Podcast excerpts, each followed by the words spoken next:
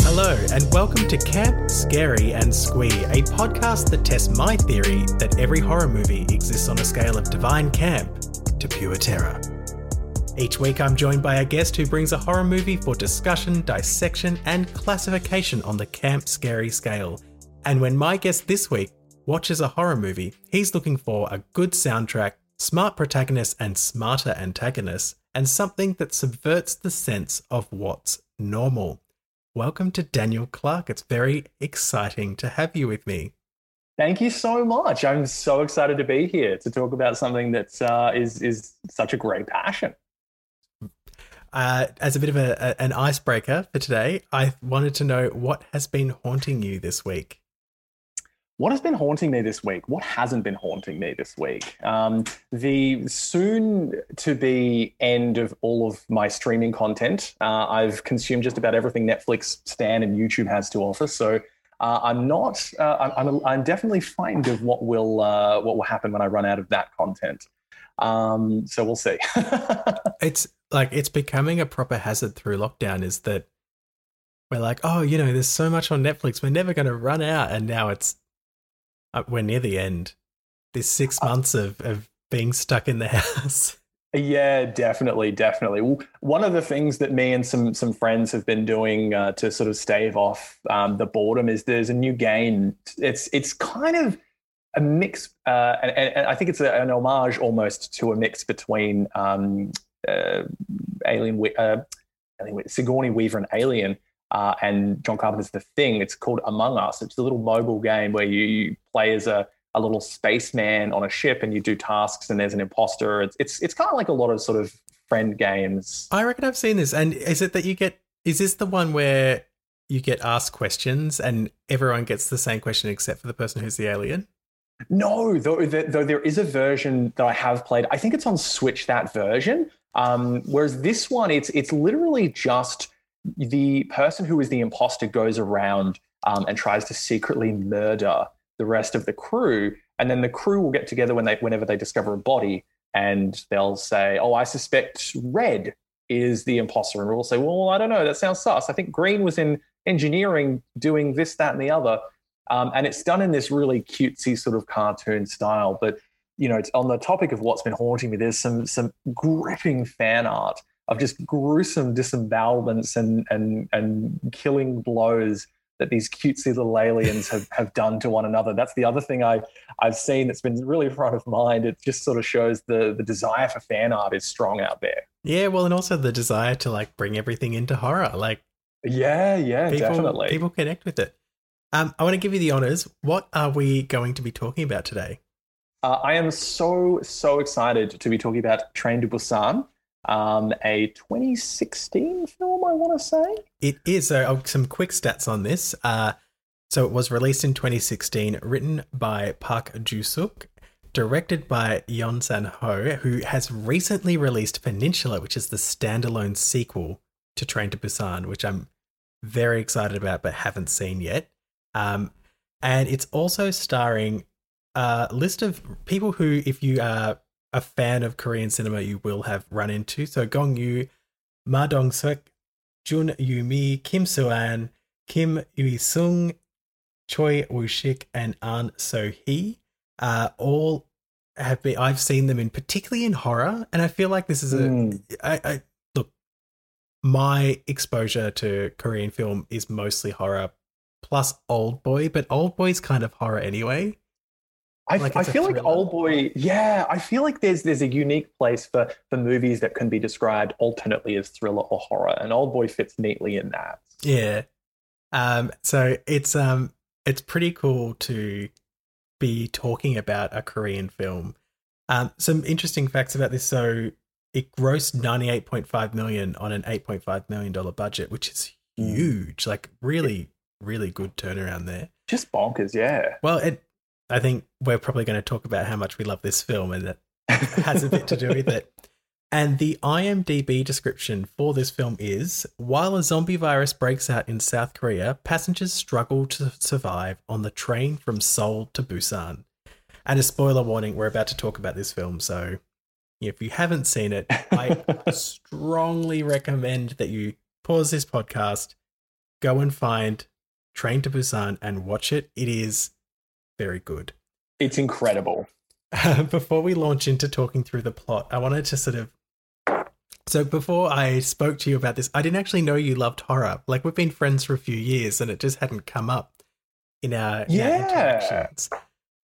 And one of the things that stood out when you were like, oh, I love horror, and you started just talking about all of these films that I love. And I said, we were talking about #Alive, this Korean zombie film, and you said you hadn't seen Train to Busan. And I was just a horror fan. And so what I want to ask is, this movie comes with a huge amount of hype because it is such a big blockbuster, and it really, like, people love this film. Become a cult classic, apparently. Yeah, but how did it match those expectations that came with it? Did you feel like it lived up to them?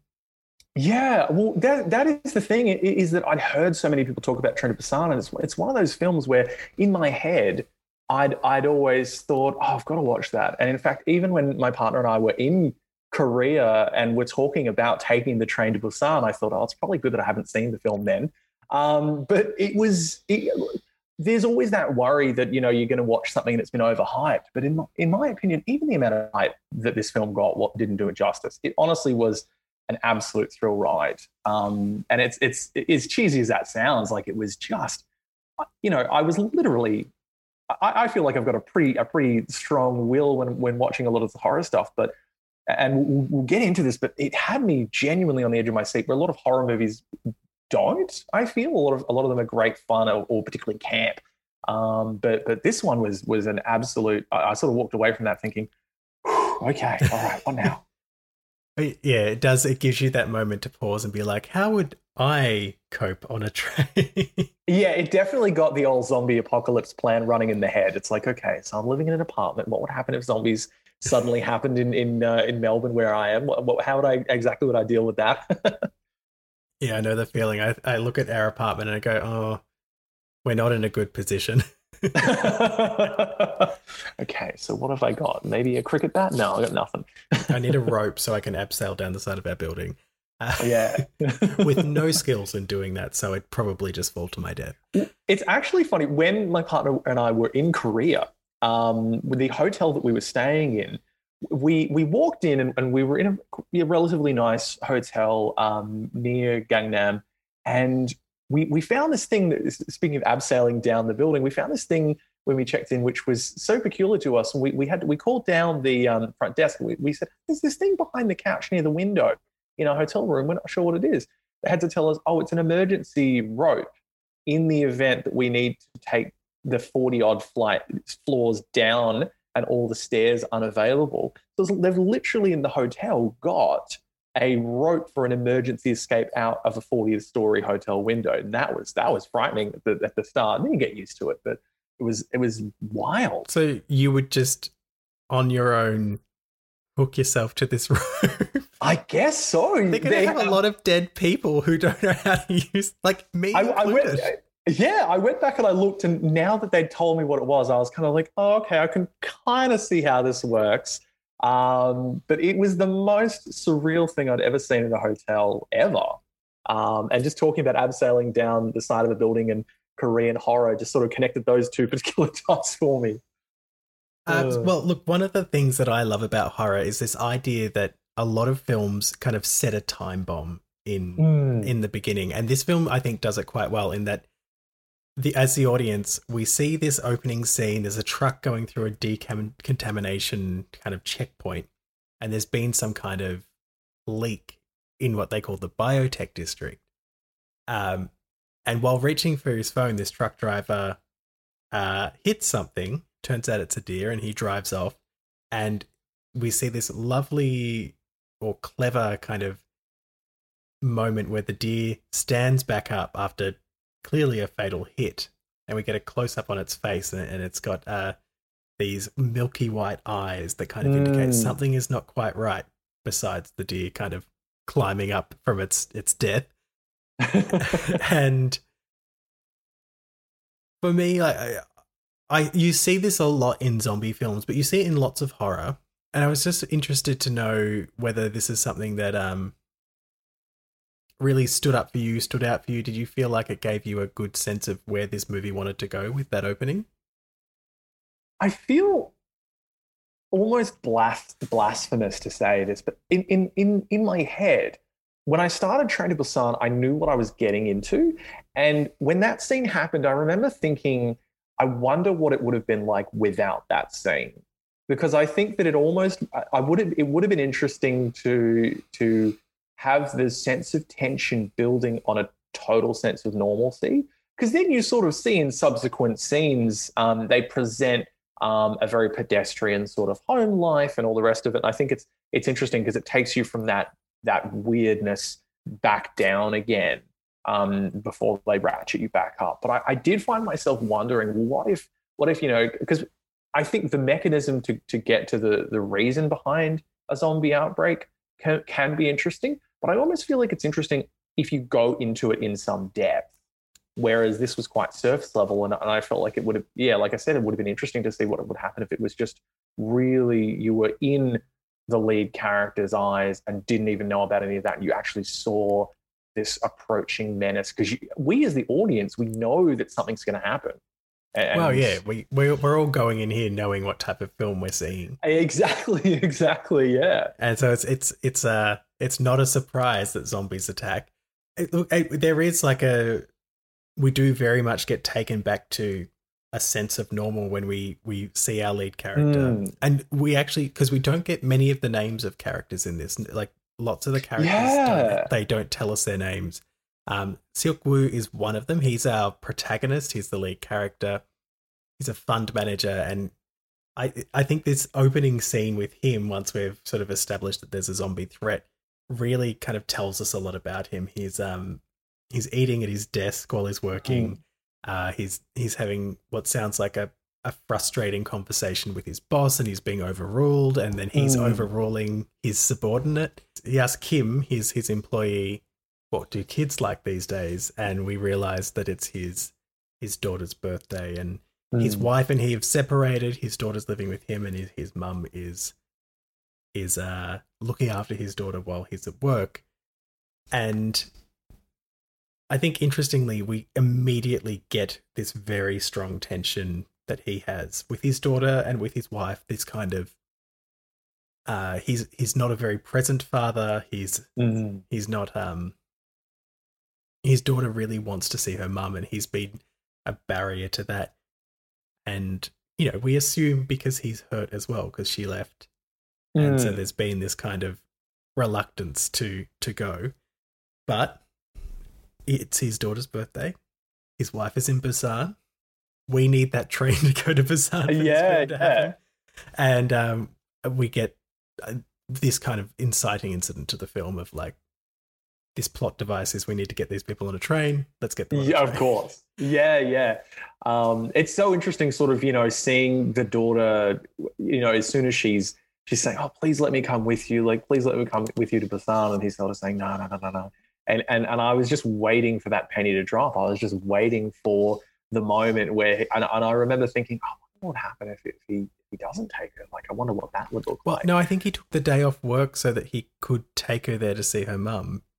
Oh, right, yes, It was a bit hard to sort of follow, I found, because it was sort of in my head the very first time I saw this, I was watching it going, oh, he's going to put her on the train, and then the film is going to be about him getting to that train because he put her on there and then the zombies attacked. Yeah. That's what I thought the film would be. Well, and when he got on the train with her, I just went, okay, this is not what I expected, which is not a bad thing. No, because and this actually sort of links in brilliantly to one of the things I thought of. The first thing I thought was I had expected it to take place on a train, if only because one of the most visceral thoughts I had while watching this movie was, wow, this would be a terrifying place to be during a zombie outbreak. Like, and I think it's filmed in such a way, and I thought this for most of the film, it's filmed in such a way where there are no wide shots, there's no big shot, or I shouldn't say there are none, but for a large part of it, it's quite close shots in quite close quarters, which when you're talking about zombies is not really, I mean, you could say it about many things, but it definitely, for me, contributed to that sense of menace and that sense of sort of enclosed. Well, and because the shots are so, they're kind of narrow and deep because they're looking down train carriages, that sense of crowd and kind of clutter is sort of exacerbated because that perception, you know, there could just be 10 people in that carriage, but because they're kind of filling all of the screen, it would feel fuller and more claustrophobic. If you were seeing this in the cinema, you'd just be like, fuck, there's so many people. How do I get out of here? Yeah, yeah. And so, yeah, it's like, it's such a... I like the premise of putting it on a train, but also because it gives you this kind of, by limiting part of the location, the story has to sort of work within it. Yes, totally. Absolutely. And there are points that they get off the train and there's, you know, opportunities to take the story beyond the train, but for the most part, it keeps coming back. And I mean, we can get into that. There are a lot of really great moments in this, but I think one of them, you know, we have this train that they get on. There's a woman who runs and gets on the train just before the doors close, and the conductor closes the door, and we see that she's been injured. And as soon as I saw that, I just remember thinking, "Oh, here we go, here we go." But Soo An is looking out the train window as it pulls out, and the conductor is running, and then she sees him get taken by a zombie, and she doesn't quite know what it is, but it's such a great shot because the only person who saw it was the kid. Yeah. And so there, you know, no one's going to believe her, but also she's not sure what she saw, so she just kind of lets it go. Yeah. And it allows us to feel the oncoming menace without all of the characters getting worked up. You know, we as an audience know a little bit more. It's that setting of the time bomb. We see something's coming and no one else does. And I find it such a great device. It's one of those things in my head where if I were a protagonist in a horror universe, I feel like if there was a kid saying something's wrong, I would want to believe the kid almost immediately because they have a preternaturally tuned sense of, and it's, you're absolutely right. Like the scene stood out to me so much just for the way that it just, nobody else noticed. There was very little fanfare. It was so brief. Like it was just the tiniest little moment of this conductor running and getting taken down by a zombie. And like that's all you saw. They didn't labor it. They didn't give us too much. And I think that's such something you can really lose in zombie films, but also because often zombie films are slow shuffle zombies and not sprinty zombies. And this is the latter. Although I do have thoughts on sprinting zombies versus slow shuffle zombies, and we can talk about that a little bit later. But I have strong thoughts on that. I have strong feelings as well. And as quite a big fan of Romero, you know, I think I have a particular point of view on zombies. But if it was a shuffle zombie, they would have had to give us more time with them to really recognize what was going on. Yeah. As a sprinting zombie, you get these flashes that are quick and kind of, you know, just give us a hint of what's about to happen, and they don't overwhelm us. And that's the thing is, I think it's almost sort of a different strokes for different folks kind of situation when it comes to zombies. And I think in this movie, the sprinting zombies were perfect for exactly the reason that you've just said. So yeah, I think it worked really, really well and definitely gave me a chill right down to my bones. Yeah. Look, but we're on this train, and one of the things we do is we get to meet a whole bunch of characters, and I think really cleverly, they help us really connect to these people. And zombie films are always about the kind of scrappy group of survivors, and they're the people we kind of connect with, we identify with. The antagonist is never really the zombies, it's the people, it's someone in the group. And I think they do a really good job of of building these things and kind of throwing in a few red herrings as well. Yeah. So just to quickly run through, we have the, and I'm not using their names because their names were not used in the film. They all have names. I found them when I was searching online, but I figure if they're not going to use them. I think it's almost like they are just they're characters, but they're almost caricatures as well. Yeah, they are. They absolutely are. They are sort of presented as these kind of archetypes for a genre. And so we have this very tough guy husband. Yep. I think I called him Swole Daddy every time I saw him on screen. We're going to call him Swole Daddy. It's such a good name. He's just been cast in Marvel's Eternals, I think. He has, yes. I think I saw on the Subtle Asian Traits Facebook group, they were talking that they were saying he got cast in Eternals. I'm not sure what role, but he's clearly, they must have seen him in Train to Busan. I don't know, but I like him because he's tough and he's quite surly, except for when he's talking to his wife, who, you know, she's very kind of demanding, and demanding's the wrong word. She's just, she knows what she wants. Yeah. She's direct. She's straightforward. He clearly adores her. Yeah, absolutely. And I think having the husband and wife, she's pregnant, is like this lovely kind of tension. Like he's trying to protect someone that he has this very strong connection to. Yeah. We have the baseball players, and particularly one baseball player and his girlfriend who. Yep. You know, we focus on. We have the sisters. I was a little confused about the way that they actually introduced because I remember watching it and I was watching so intently, and she sits down and he seemed uninterested, and I remember being very confused about the dynamic. Well, and then they all started saying, was it accept her? Yeah. Well, that was the English subtitle. So yeah, well, in my time sort of watching K-dramas and Korean movies, the subtitles are not always 100%, but I did struggle a bit with that. Yeah, it was interesting. I was like, I couldn't quite piece together what the tension between them was. Yeah. We also have the sisters, who are these two older women, very close. Love them. I really love them, and we will get to. Yeah. Oh my gosh, I really enjoyed it. We have a homeless man, and I think the main antagonist we have is the chief operating officer of the train company traveling on his own train to get to Busan. So we form this group, and there are others who are involved in it, but for me, these were kind of the core players that we needed to know about. They presented pretty quickly as well. I really love there's a part when they're introducing the COO, the homeless man, and then the protagonist's daughter, where the homeless man has clearly seen something, and he's hiding in the bathroom, and they did that thing where they did a fake out. Yes, because you were expecting the woman that had been bit to be in the bathroom to be revealed, but they open the bathroom door and it turns out it's the homeless man. And so the COO and the daughter are both waiting for the bathroom. But the thing I found interesting, it's just one of these little moments. But I find that, you know, it's so interesting when these little moments in movies can sort of touch you and leave you with these things, where he sort of turned to the girl and he goes, oh, if you don't study, that's going to be you when you grow up.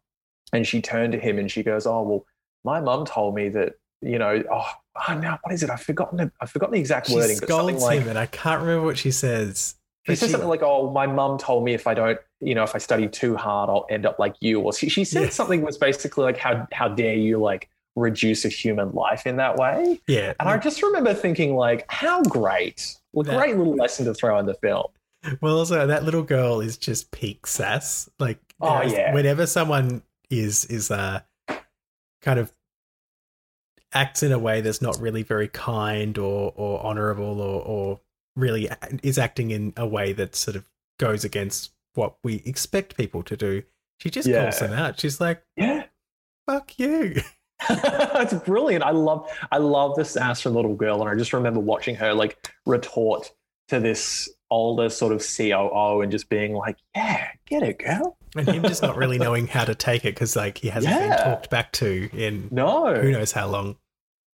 Oh Lord, no, I love that. Yeah. So, but just a little moment when we're getting introduced to all the characters that, you know, taught me everything I needed to know about all four really of those characters, if we include the little girl's mum in Busan as well. Yeah. Yeah. They do a really good job of very quickly building a kind of a sense of these people and what's important to them and what their motivations are, which is really important as we move along. Yeah. It does not take long before we have our first zombie attack. So we have these conductors on the train. And look, I've been to sort of Hong Kong and Japan and a few places in Asia, but I haven't been to South Korea.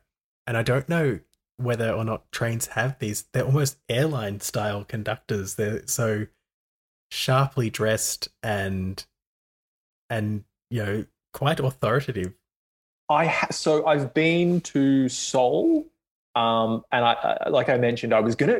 My partner and I were going to take the train to Busan. We ended up not, which I regret. We did travel on a handful of Korean trains though, and I'm trying to remember. I went on the. So we were in Osaka as well, and we did go on the Shinkansen. I know they've got those sharply dressed conductors, but I'm trying to remember. I can remember there being conductors, but I can't remember if their uniforms are that sharp. I'm thinking maybe the train in this movie is a particularly fancy one, given that, you know, the COO is clearly an important sort of dude. Well, and our lead character, he is. Seok Woo is a fund manager and clearly yes. Yeah. Well, like at a high enough position that he's got people reporting to him and must be doing particularly well. So they're traveling on a nice high-speed train. We get this first attack. So the woman is kind of writhing on the ground and one of the conductors sees her. And again, they don't give away too much too early. So she's calling for help. We then focus purely on the other conductor who's running through the carriage to this kind of call for help to get to them. And then the baseball team's carriage, they're all sitting there and the conductor, she's walking forward with this zombie kind of on her back and kind of whimpering. Yes. And then she falls to the ground and the zombie attacks someone else. And it just sort of pops off from there. It really does. And it's like the dissension into chaos is so fast and there's lots of deliberate work done. So we see how the baseball team reacts and some of them sort of step up and they get baseball bats out and they're going for it. Our lead baseball player is protecting his girlfriend you know, takes this leading role. Yeah, yeah. And everyone in the conductor starts running through the train. He's telling everyone to get moving. And we slowly see people starting to listen, but not everyone because, you know, it's that thing they're kind of not sure what's going on. But that horde of zombies very quickly kind of builds. And it's soon... I remember thinking when I was watching it, it was like a wave. It just builds with this sort of ferocity and volume and intensity. And there's a couple of scenes later in the movie that sort of showcase this to another degree, which I'm sure we will talk about. But it really is sort of like they're just falling over themselves to move their way up the train. And it was really I found it pretty scary. I was like, that's an effective way of like showing, because I feel like it's more than just sprinting zombies. It's like showing them almost like a force of nature. Well, and just sort of filling the space. So like you're running and the horde just expands to fill this space. We very quickly get Seok Woo with his daughter Soo An. He was looking for her because she'd gone to the bathroom. She comes out and he turns around and sees her there as these zombies are coming towards him. He just picks her up and he starts running. And that, you know, if this were real, that poor child then watches the zombies behind her as he runs away. Yes, over his shoulder. When they got separated, I just knew. I was like, "Oh no, come on, find Soo An!" Like, oh, it was a nightmare. And I'm not a father, but I was just like, "Oh, geez, I wouldn't want to be in this shit." You feel it, and you sort of, you know, we want them to be the kind of, we want them to be the survivors, and so we're going well. It has to work out. And of course it must work out. Like, That wouldn't make sense if she was taken that early in the film. Yeah. And so it we're really kind of rooting for them to do well. As he's running, we see the other conductor get caught out, and he gets taken, and then he turns, and it sort of adds to that horde again. And our protagonist is just running through the carriage. He passes Swole Daddy? Swole Daddy, TM. Swole Daddy and Swole Daddy's wife. And pushes past them. And we see, like, Swole Daddy kind of step up, and there's a zombie, he punches it in the face. When he punched the zombie in the face, I was so sure he was going down. I just remember thinking, no, come on, like, this is not the time for that. And they thankfully do. Like, they really, like, they love, like, a bit of a, you know, a last minute kind of, are they going to make it kind of moment in this film. And we get a lot of them. And the big one we get here is this. There's this carriage and they're trying to lock the door, and Swole Daddy and his wife are, like, on their way, and our protagonist is closing the door and finally relents and says, oh, no, I better let them in. He lets them in. And we get this great confrontation where he's like, apologize to me for not, like, for closing the door before we got there. And they have, like, a real sort of confrontation until his wife kind of shuts it down. Yeah. I remember thinking it. It's so funny because he was, again, like, we always see our idealized selves in movies, in medium like this, evidenced by the fact that watching it, I was like, oh, I would totally have, you know, where's your compassion? Leave the door open, let them in. Whereas, you know, that's definitely an idealized version of myself. But it is interesting the way that they sort of almost had a miniature hero's journey in how that sort of works its way through the film, and you know, it sort of comes, you know, we'll talk about the later scenes that clearly that's the thing is I really do love the pacing and sort of the, I almost call them like checkpoints that this film sets up in these little human confrontations in between these life or death stretches. Yeah. Well, and it's also with one of the things that this film does quite well is this,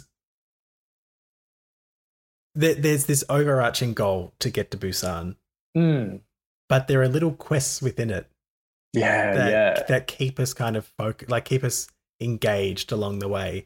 Where we're not, there's never a point where you're like, oh, now we're gonna sit with like dealing with the human condition for the next 45 minutes while they have like a structured debate about whether or not they let this person live because they drank the water that was for the other people, you know, like, you know, that happens so often in zombie films that they go, well, this is our chance to kind of show how society is fragile. And you're like, I just want to see zombies. Yeah. It's like, we know society's fragile. We know people are dicks. We get it. Let's get some chomping going on. Yeah. And they do quite well. Like you do get those society's fragile moments, but they're always in the context of something like urgent and big. And probably something we should talk about is that they're kind of creating the rules of these zombies, and one of them is that if they can't see you, they kind of they stop reacting and stop chasing you. And we see that when the pregnant mum. Well, Seokgu says they reacted when they saw us. And so she splashes water over the door and then sticks newspaper to the wet door to. See, When that happened, I remember thinking, that is so bloody ingenious. I never would have thought of that in a million years. And she literally just grabs a bottle of water and she's just. Whoosh, whoosh, whoosh, whoosh, and within seconds, she's created this sort of calmer space. Yeah, well, the zombies are still there, but then they've like lost awareness. And so they've stopped pressing against the glass. It reduces the risk. And you can't sort of hear these like strange inhuman growls that are coming from the other carriage as much as well. And it's an important rule that we need to learn for later in the film as well. Yes. And that's I love. This is the thing that I think frustrates me with some of the horror films that I watch sometimes. And I can't really think of any great examples right now. But it's like if you set up rules for a world, that's fine, but then stick to them. Don't Deus Ex Machina them later on and say, oh, no, well, it's okay because the power of love, or, you know, oh, we magicked it. It's like, this is the rules. This is what we've got to work in. Because when you're able to figure out, when the protagonists or antagonists are able to figure out solutions or can circumvent those rules, it makes it so much more thrilling. Yeah. But look, it's been a common thread of this podcast is that it's, you know, there are schools of thought that there are rules in horror that exist across the whole genre, and there are schools of thought that horror movies set their rules and kind of, as long as they clearly set and then abide by rules, then they are, you know, in good stead. Yeah. I'm in that camp. I think that we need to allow horror movies to set and abide by their own rules. And we do talk about this kind of thing of like having overarching rules, you know, that vampires can never walk into a house uninvited or whatever they are. Yeah, yeah. But, you know, why do those rules exist? And maybe there's room to kind of to break them. You know, the big one is always that the promiscuous woman is murdered. Of course, yeah, right. Obviously not a trait for the zombie genre as much as it is for the slasher genre, but... No, yeah. But, you know, it's looking at how those rules kind of maybe need to be reinvented, broken, changed, you know, new... It's more interesting for films to come in and say, we're going to create our own set of rules for this film. Yeah. Rather than kind of relying on... Sorry, we've gotten way off track. No, but yeah, but it's important because, you know, again, it comes back in a very concrete way in Train to Busan because, and I think it's something that a lot of other zombie films all too often can do. You know, they played with a little bit in #Alive, where they actually circumvented, and I'll say that there are no major spoilers. I'm not sure whether this would count as a minor spoiler, but if you don't want it, skip ahead. But I would say, you know, there is this expectation that the zombies are, you know, going to behave a certain way, and then in one scene, it's shown a zombie is shown climbing. For example. This really bothered me because, you know, why were the zombies so kind of like? I always don't love that idea of a smart zombie.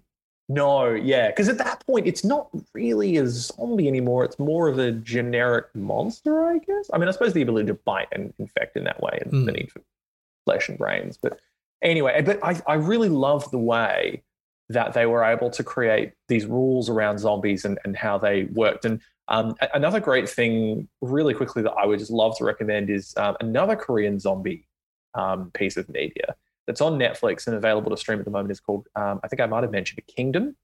Not sure if you've heard of it. I have heard of but have not seen Kingdom, so I better add it to the list. So after I watched #Alive and Train to Busan, I also watched Kingdom. It's got a very famous Korean actress in it, Duna Bae, who's seen in a lot of Wachowski siblings projects. And it's fascinating in that way as well because they introduce these rules around zombies. They're like, okay, well, they're going to behave this way in this circumstances and that way in those circumstances. Again, without wanting to give any spoilers away, definitely if you're into Train to Busan, I would give it a watch because it's similar in that way, and it just reminds me very heavily of it. No, but I'm good. Very off track, sorry. No, not at all. This has been really great. I guess this is the point where, so everyone's kind of in that, they've all isolated themselves in this carriage or at this particular end of the train. Yeah. And it's where we see this chief operating officer become a bit of an antagonist. So he pushes the call button, he speaks to the driver, and the driver tells him that they've been ordered just to go through, not stop at the next station, but just keep going to Busan. And he gets very upset and is immediately saying, you know, I'm the chief operating officer of this company. You're going to stop at this next train station.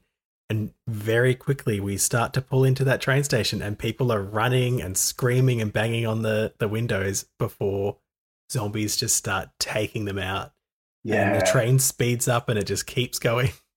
And I remember thinking, don't stop. I'm just waiting for those automatic door opening tone. But I can, unfortunately, and I did, but it was such an effective way of then, because then jumping ahead just a little bit, the way that they then handled the next stop and the way that, because I remember thinking as well how well protected the driver was, because he's in his little sort of locked cocoon, and I just remember thinking, if anyone's going to survive this, it's got to be the driver, surely.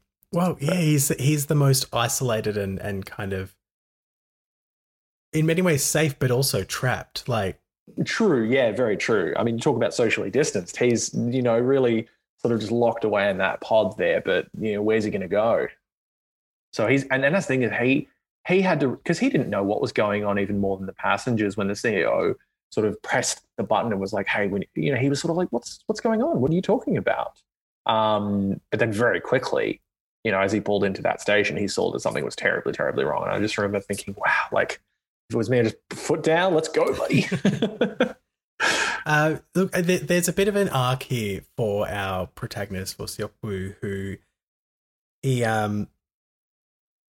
it's a thing, like his daughter gives up a seat for one of the elderly sisters, and he talks to her about, you know, you don't need to be like that right now. You need to look out for yourself. And she again is like, no, that's not how we, you know, we don't do that. We look after other people. We care for other people.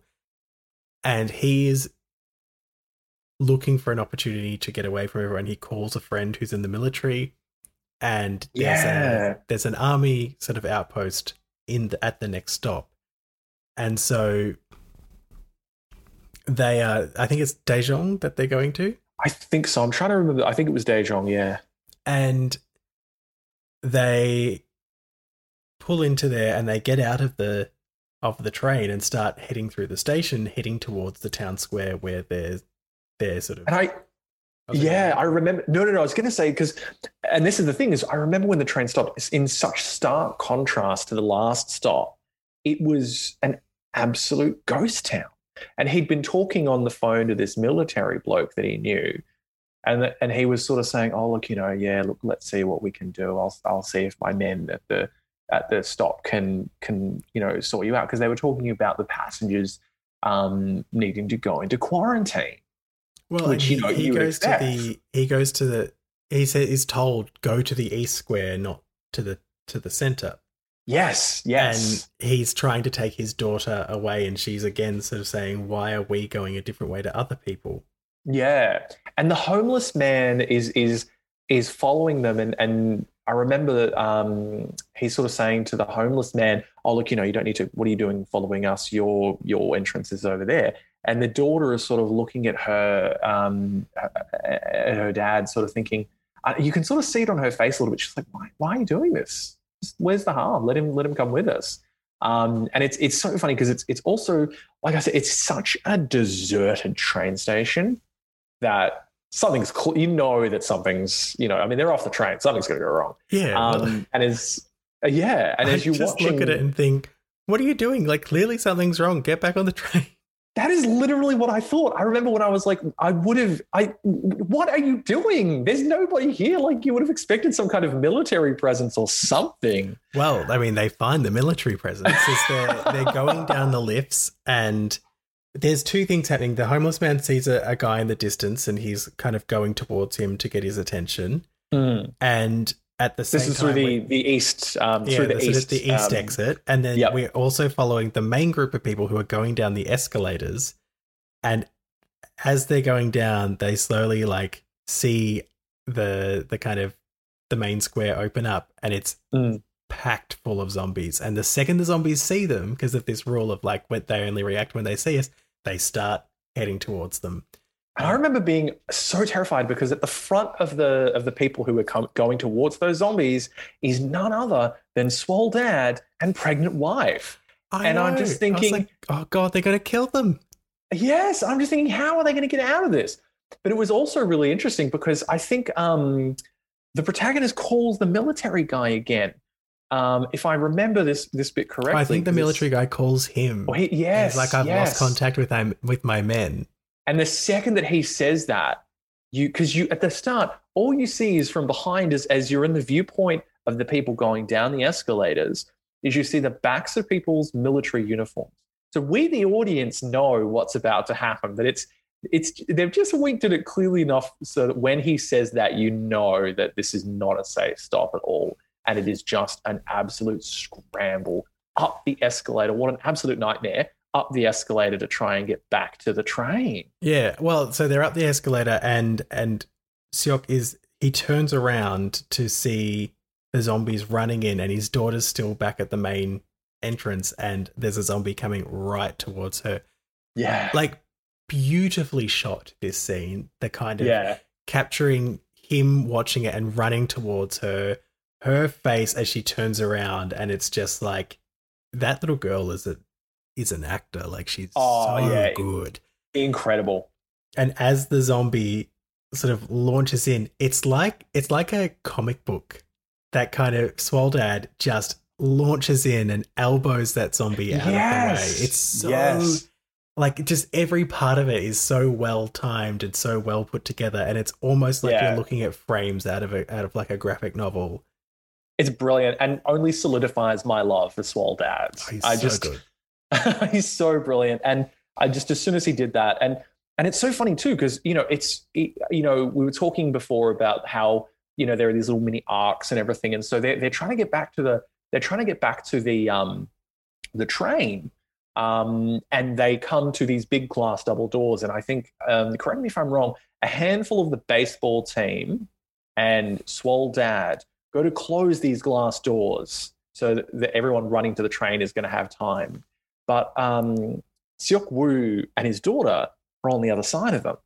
And so Swoldad sees him, and he looks, and he has that thought cross his mind of, oh, well, you fucked me over, maybe I should fuck you over.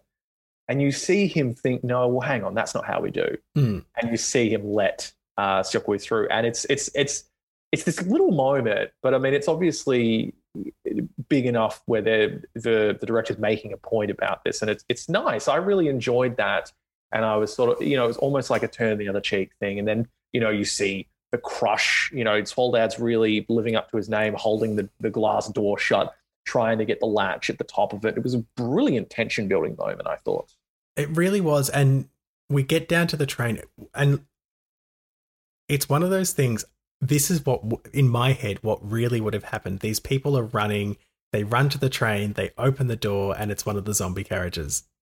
Yes. And the zombies spill out. It's like, wait, why would you? But, like, of course, why wouldn't you check? But then, of course, easy everyone's enough panicking again. And yeah. But what we get here is, we're really like giving all of the characters new motivation for the next stage of this. So they're all getting separated. The baseball player and his girlfriend get separated. The two sisters get separated. Seok Woo and Soo An get separated. And with Soo An and with the homeless man is Swoldad's wife. Yes. And so Swoldad, baseball dude, and Seok Woo all end up in one carriage at one end. Yeah. And we've got homeless guy. Hold on, we've got homeless guy, the pregnant older wife? Sister, pregnant wife, and Soo An all in a toilet cubicle in a zombie-infested carriage. Is it also baseball guy's girlfriend? No, she is in the safe carriage down the end with the chief operating officer. Oh, no, yes, that's right. That's right. The younger sister of the two old ladies. Yep. And, like, the bulk of the passengers, all the passengers who aren't important enough for us to know because we haven't developed feelings for them like we have with our main group. Yeah. Specifically Swoldad. But also, like, in all of this, we have this great scene. So the zombies break through the door. The others run down, then they break through the glass and fall onto the train. Yes. And as the driver gets going, Seok Woo and the baseball player get on there, but Swoldad's still running, and he ends up picking up a police shield and just, like, ramming a bunch of zombies coming towards him so he can keep going. And when I saw that, I remember thinking, oh, no, this is it for Swoldad. But he just dump trucks through with this really police shield. Yeah, and I just... plows them. It's amazing. Oh, incredible, such a great moment. But it's an interesting one as well, and I'd love to like use this as the chance to restate my praise for the setting of rules with zombies, because I think what can happen in a lot of films, not all, but when you've got a mindless enemy on one side of a partition and you on another, it's that partition, however thin, glass, whatever, is sometimes seen by the movie's universe as being impenetrable. But in this, the physics of having hundreds and hundreds, or what I can assume is dozens or hundreds of zombies pressed against glass, it just shatters and just out they come. And I really, it's a small thing, but I really dug it because I was sort of like, oh, dang, I didn't expect that. Even though, of course, that's what would happen if you put all that pressure against glass. They're only train windows. They're just going to come spilling out. I mean, the door windows, the door glass.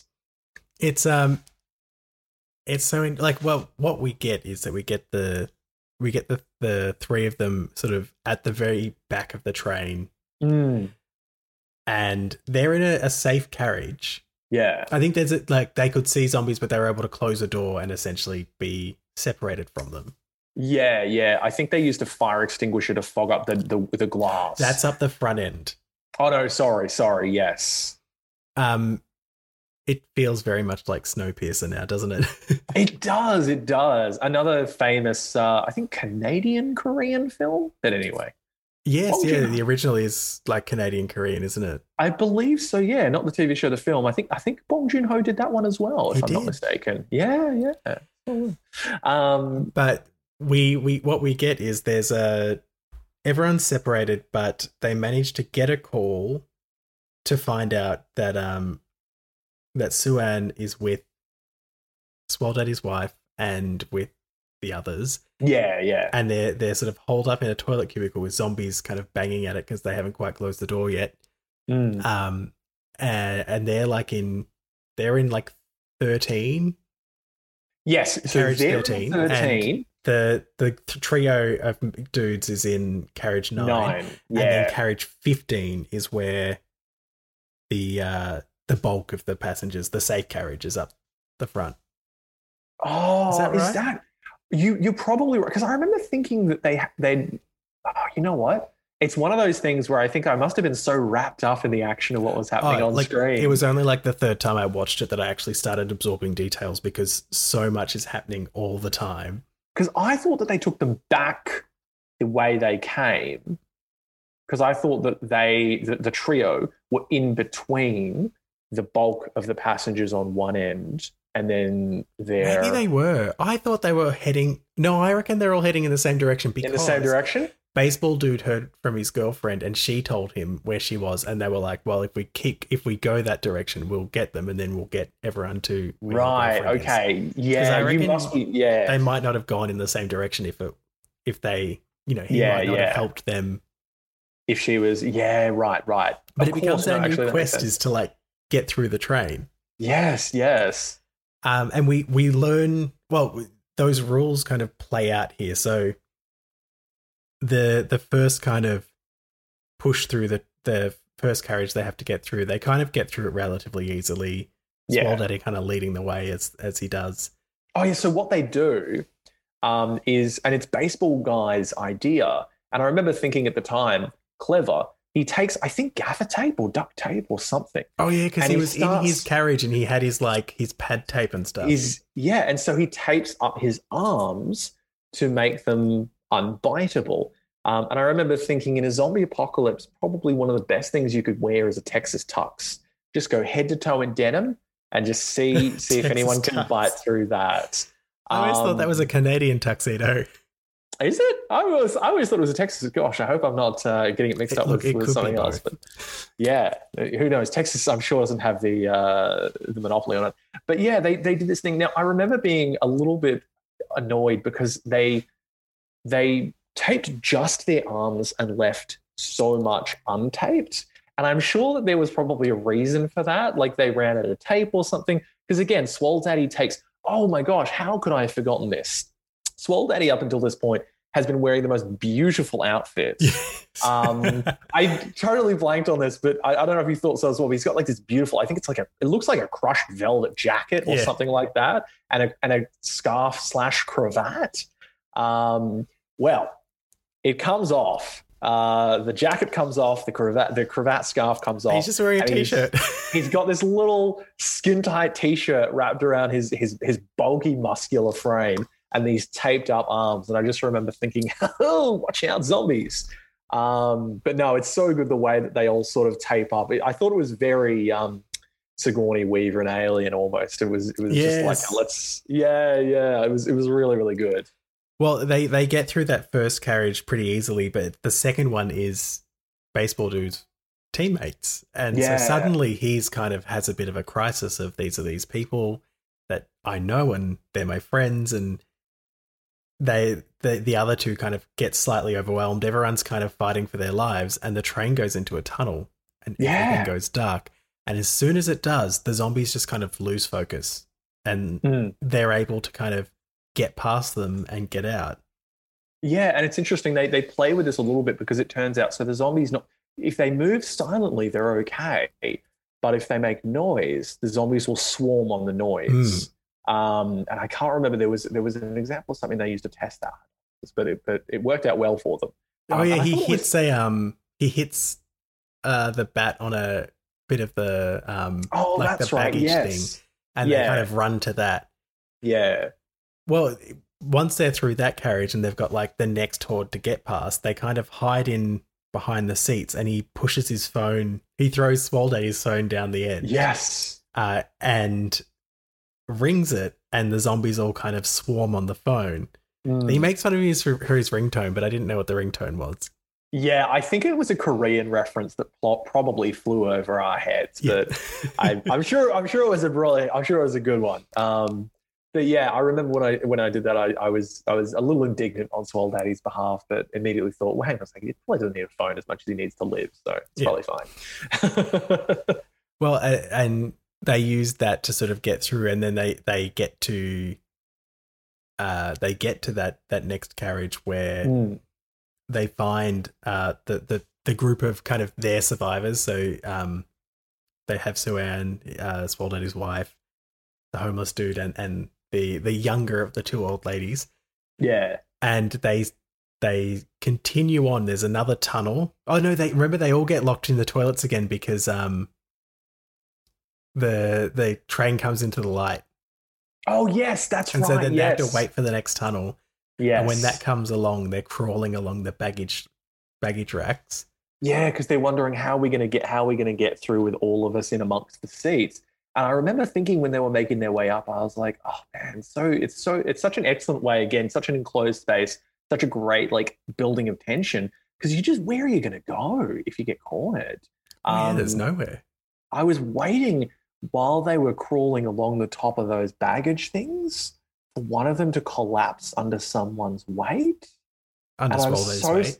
Yeah, well, I mean, I was going to say he's got probably the most mass, but I mean, it didn't happen. But I just remember thinking, oh no, this is it. This is Swole Daddy's turn. Seok and the homeless guy get trapped behind seats. Yes, and they're waiting for a tunnel, and he knocks a like a drink can, and suddenly the horde's on him, and they have to move quickly and get and close the door to the next section. Yeah. And the zombies end up breaking through, so they're running for the safe carriage where they put the fire extinguisher over the glass, and the chief operating officer, of course, is has decided that they're not coming in. Yeah. And we have a pretty intense it's the saddest scene for me. Yeah. Yeah. And I know that there's something coming up that's probably sadder, but for me, this was the saddest one. I'd probably agree. Swole Daddy is holding back the door. Yeah. And so you see him absolutely just like he is struggling to, it's a sliding door and he's just struggling to keep it closed. And there are just these zombie arms just flying, out of the door. It's absolutely nightmare stuff. And the other at the other end, they're not letting the people in to to the safe part where you know they would, you know, be able to close the door and there'd be that barrier in terms of the zombies wouldn't be able to see them.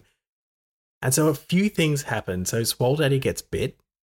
Yeah. So I maintain he didn't tape his hands. He didn't tape his hands. And because he's holding the door, one hand quite close to where the zombies are reaching, somebody's able to just get him on the hand. And his poor wife is devastated. And like Seok-woo has to drag her in the other direction. Yeah. And they end up...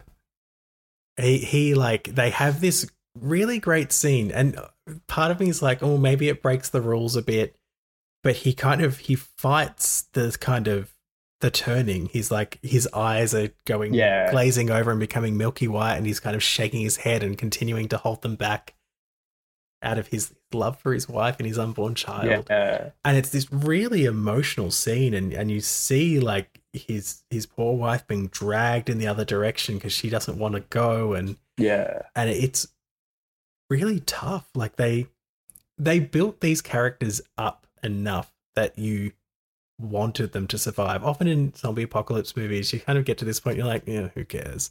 Yeah, I really cared that he was dying because he was such a great character, but he was also, you know, he had these great redeeming features about him that made him someone you really wanted to survive.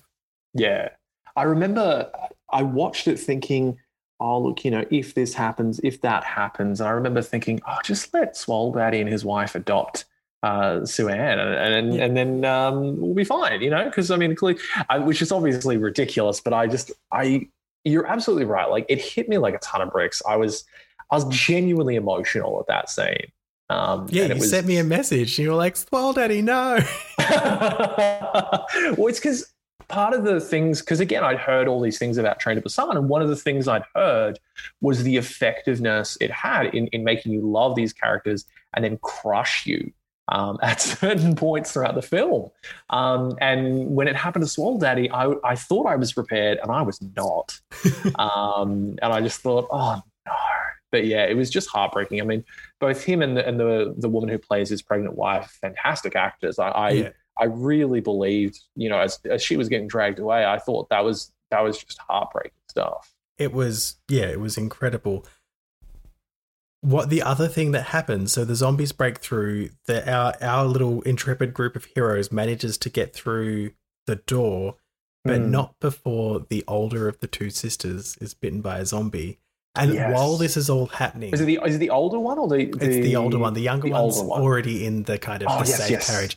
And she sees her sister and she starts sort of, while everyone's closing the door, she's like, "What? No. Like, I can see my sister. We have to get her in. And she sees her get bitten and kind of loses hope. Mm. So once the group is... Oh, sorry, you go. Oh, sorry. I was going to say, the way that I would... Because, again, fantastic performances all throughout this film. The way you sort of look at her and you just kind of see something in her break. Mm. And it's like everyone has been holding it together barely this entire trip. But something in her breaks and you just think, oh, this isn't good. This is not good. It doesn't end up being good. But once we're in this, the chief operating officer, who really is the real antagonist of this piece, he immediately is wanting to kind of get rid of these people who've come in, and he is immediately saying, oh, he's bit, he's not safe, and they kind of... Well, that's how he actually... Because I keep forgetting his name, but the dad...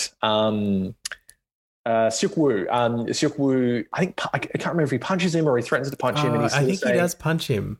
He's saying, "Why didn't you let us in?" And the COO is in response, turns and yells to everyone, "He's bit." And from there on, it's just, you were just saying, sorry, but yeah, I think the crowd just... Yeah, they all just turn on him and they're like, "Well, you have to get out." And they send them through the carriage to like...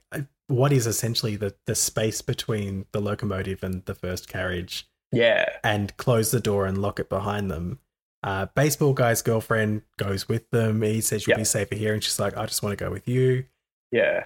But the younger of the sisters, who's just seen her older sister get bitten, doesn't go.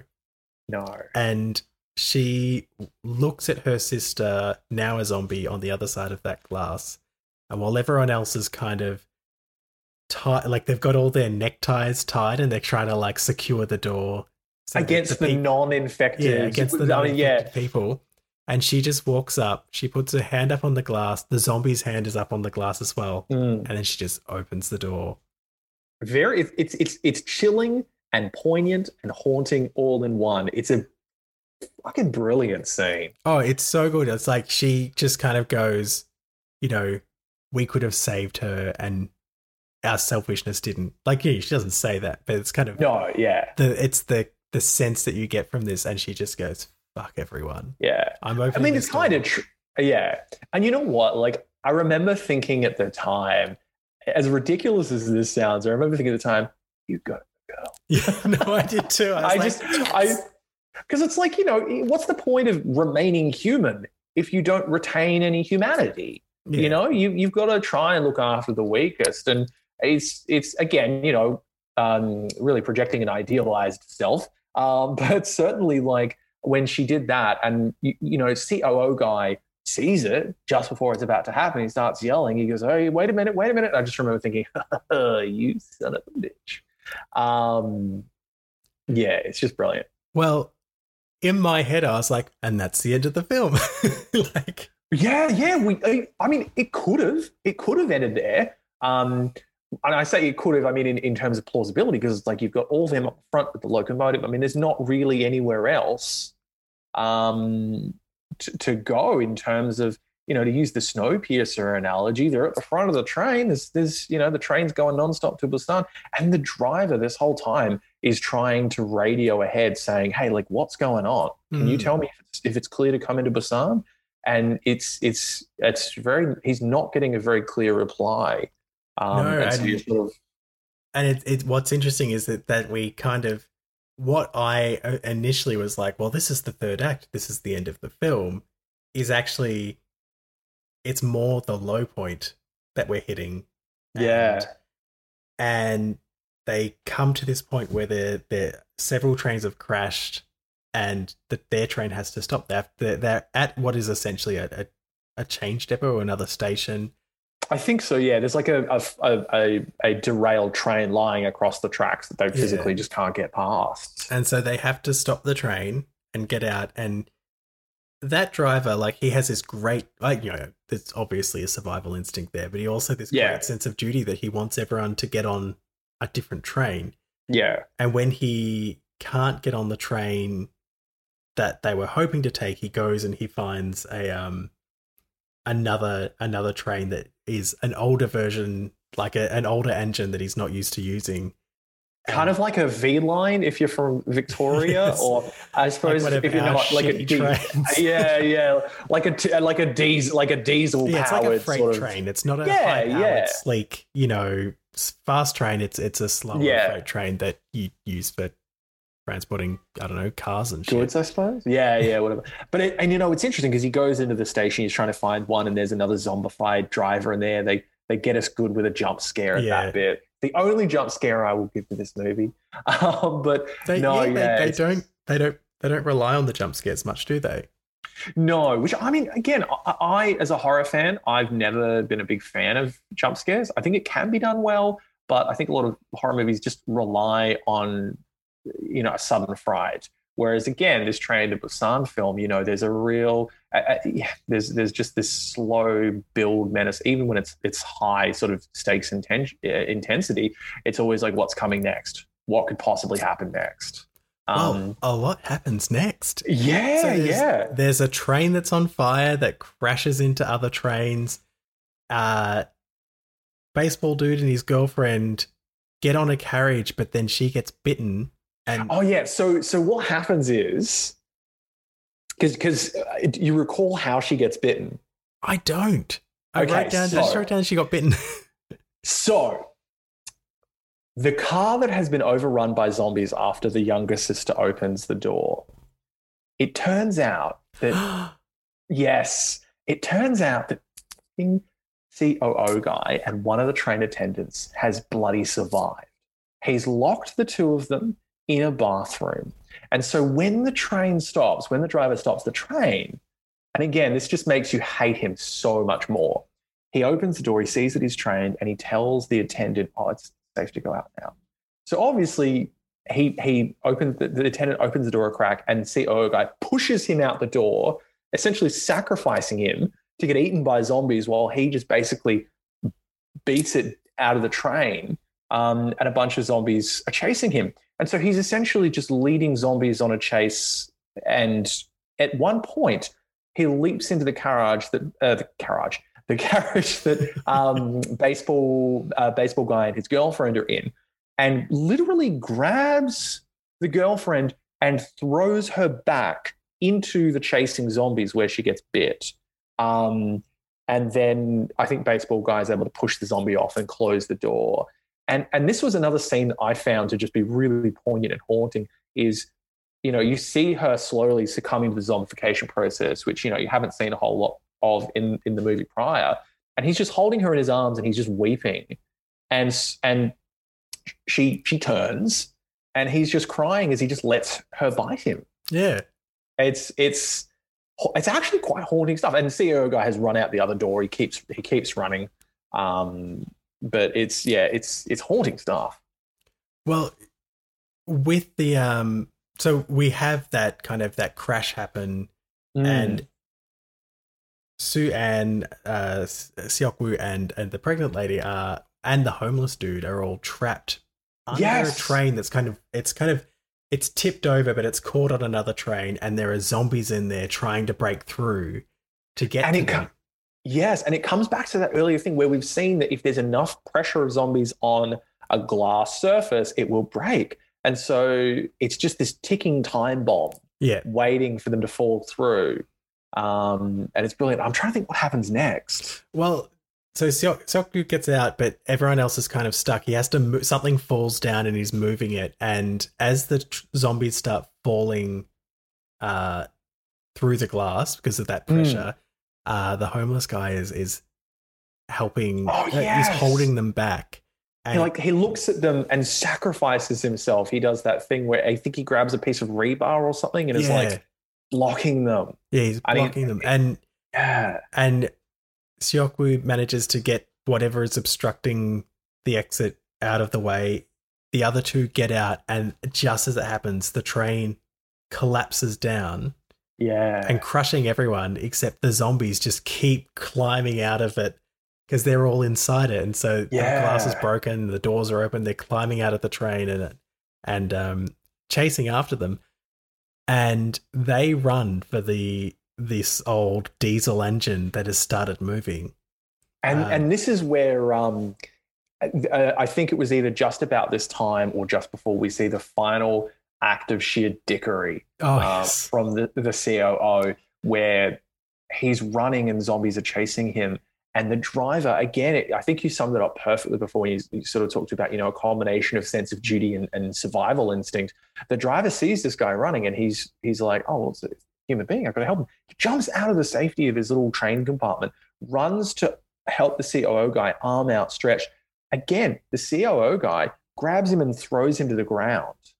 To just for no reason, but to act as bait while he runs to get to the engine. I just remember thinking, wow, that was so unnecessary. Yeah, like it sort of beggars belief because your chance of surviving as you throw all these people to the zombies, you're A, creating more zombies. Yes, and B, like you're putting yourself in this situation where you don't have other people to help you survive.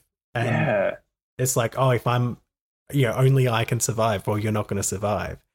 It's like, well, do you know how to drive a diesel engine? I guess you got to find out real quick. Yeah. Well, it turned out that Seok Woo knew how to drive one. Funnily enough, he worked it out.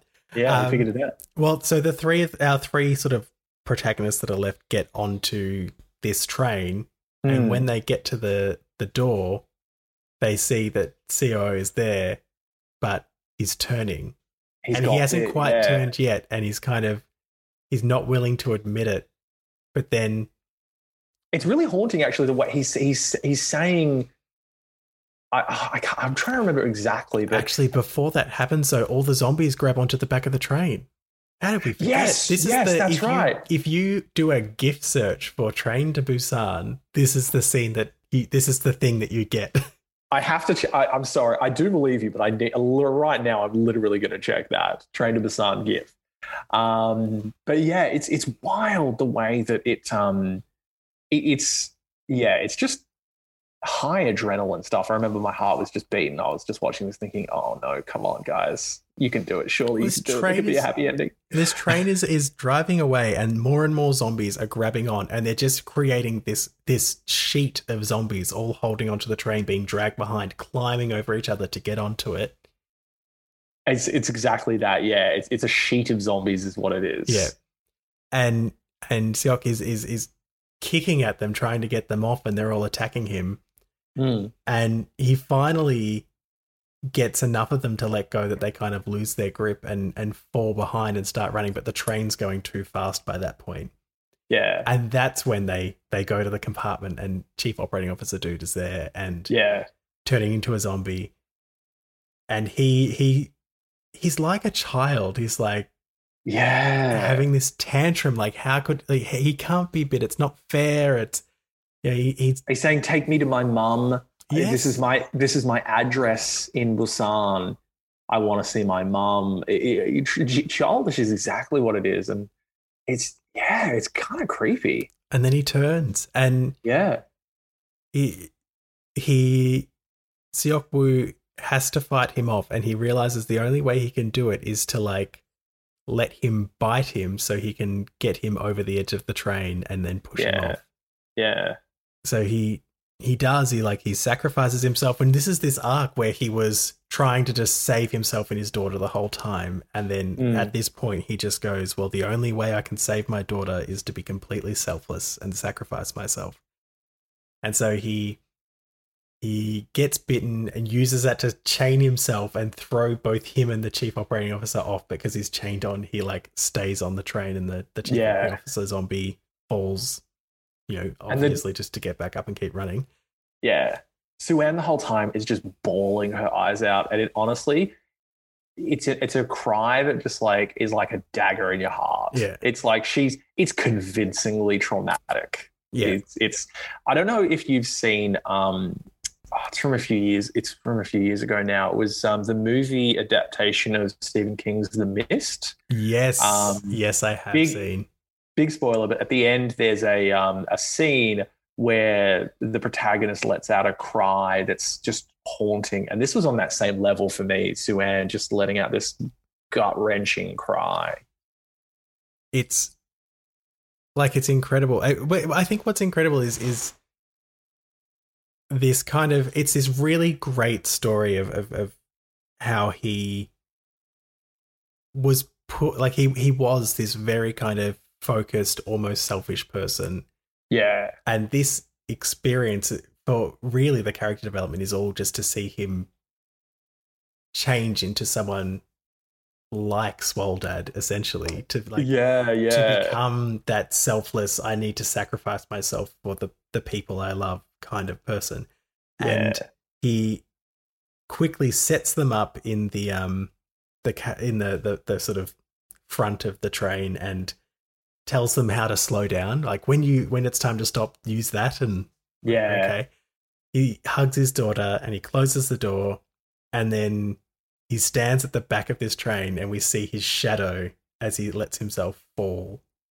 And he's picturing all the beautiful moments of his daughter. It's so hard. It's pretty heartbreaking. I probably rate it roughly on the same level as the loss of Swole Daddy, I would say. Oh, for some reason, Swole Daddy was just felt more to me. I know what you mean. I think I felt like I had to feel, it's because I think Swole Daddy had more of a personality. Yeah. Whereas the protagonist, Seok Woo, was probably a little bit too bland. I don't mean that in a negative way. I mean, I do, but I suppose, like, yeah, it's one of those things where it's like, you know, you can't have a protagonist be almost too personality driven. I mean, you can, but I don't know. Yeah, it's just one of those things, I guess. Yeah. Well, we get to almost to Busan. Like, they get to a tunnel just outside it, and they have to stop the train because there's all these barriers up there, and there are zombies that have kind of been caught in the traps, but are you know, incapacitated, and they have to get out and walk. And so and there was a jump scare in there which I did not appreciate. Train to Busan. Oh yeah, I know exactly which one. Screamed out loud. My partner was very shocked. She was not watching the movie at that point. But yeah, there's like a zombie stuck on barbed wire, and as they sort of walk past, it's like ah, and then just it got me good. It's really good.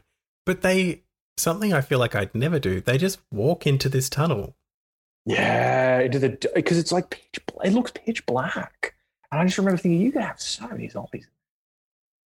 Well, luckily.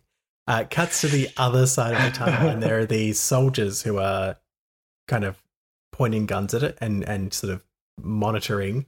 And they say that there are two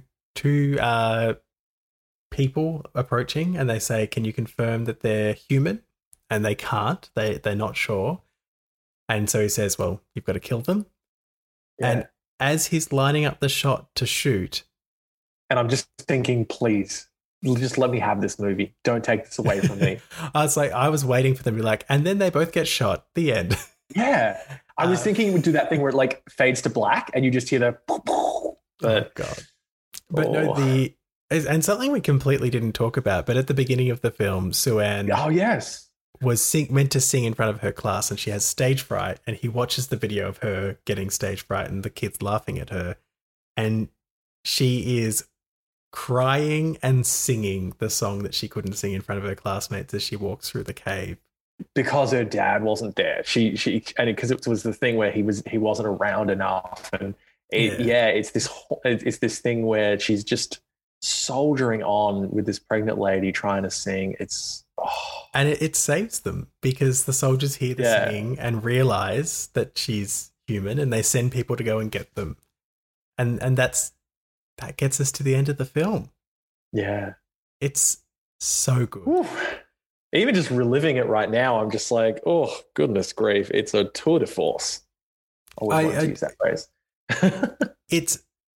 I find it so interesting because I sort of talk to people. I'm like, oh, it's this amazing Korean zombie film. And they're like, oh, I don't watch subtitles. I'm like, you are missing out. Like, there are so many good films, but this one in particular is just like, it incredible. Is, I think, as close to a perfect zombie film you can get. I would agree with that because, and it comes back to a whole bunch of reasons, but one that just always sticks out to me is just that enclosed space in the train makes me feel so claustrophobic, especially with this wave of zombies ever present in the next carriage. Kind of billowing out. So I thought that they would do like a sequel set on a ship or in a plane or something. So I don't know much about the sequel. I don't think it's available in Australia yet. It received, I haven't seen it. So I'll preface this with that. It was supposed to come out, obviously COVID, I think impacted the release relatively significantly. It hasn't received glowing reviews. It's hard to follow something like Train to Busan. Yeah.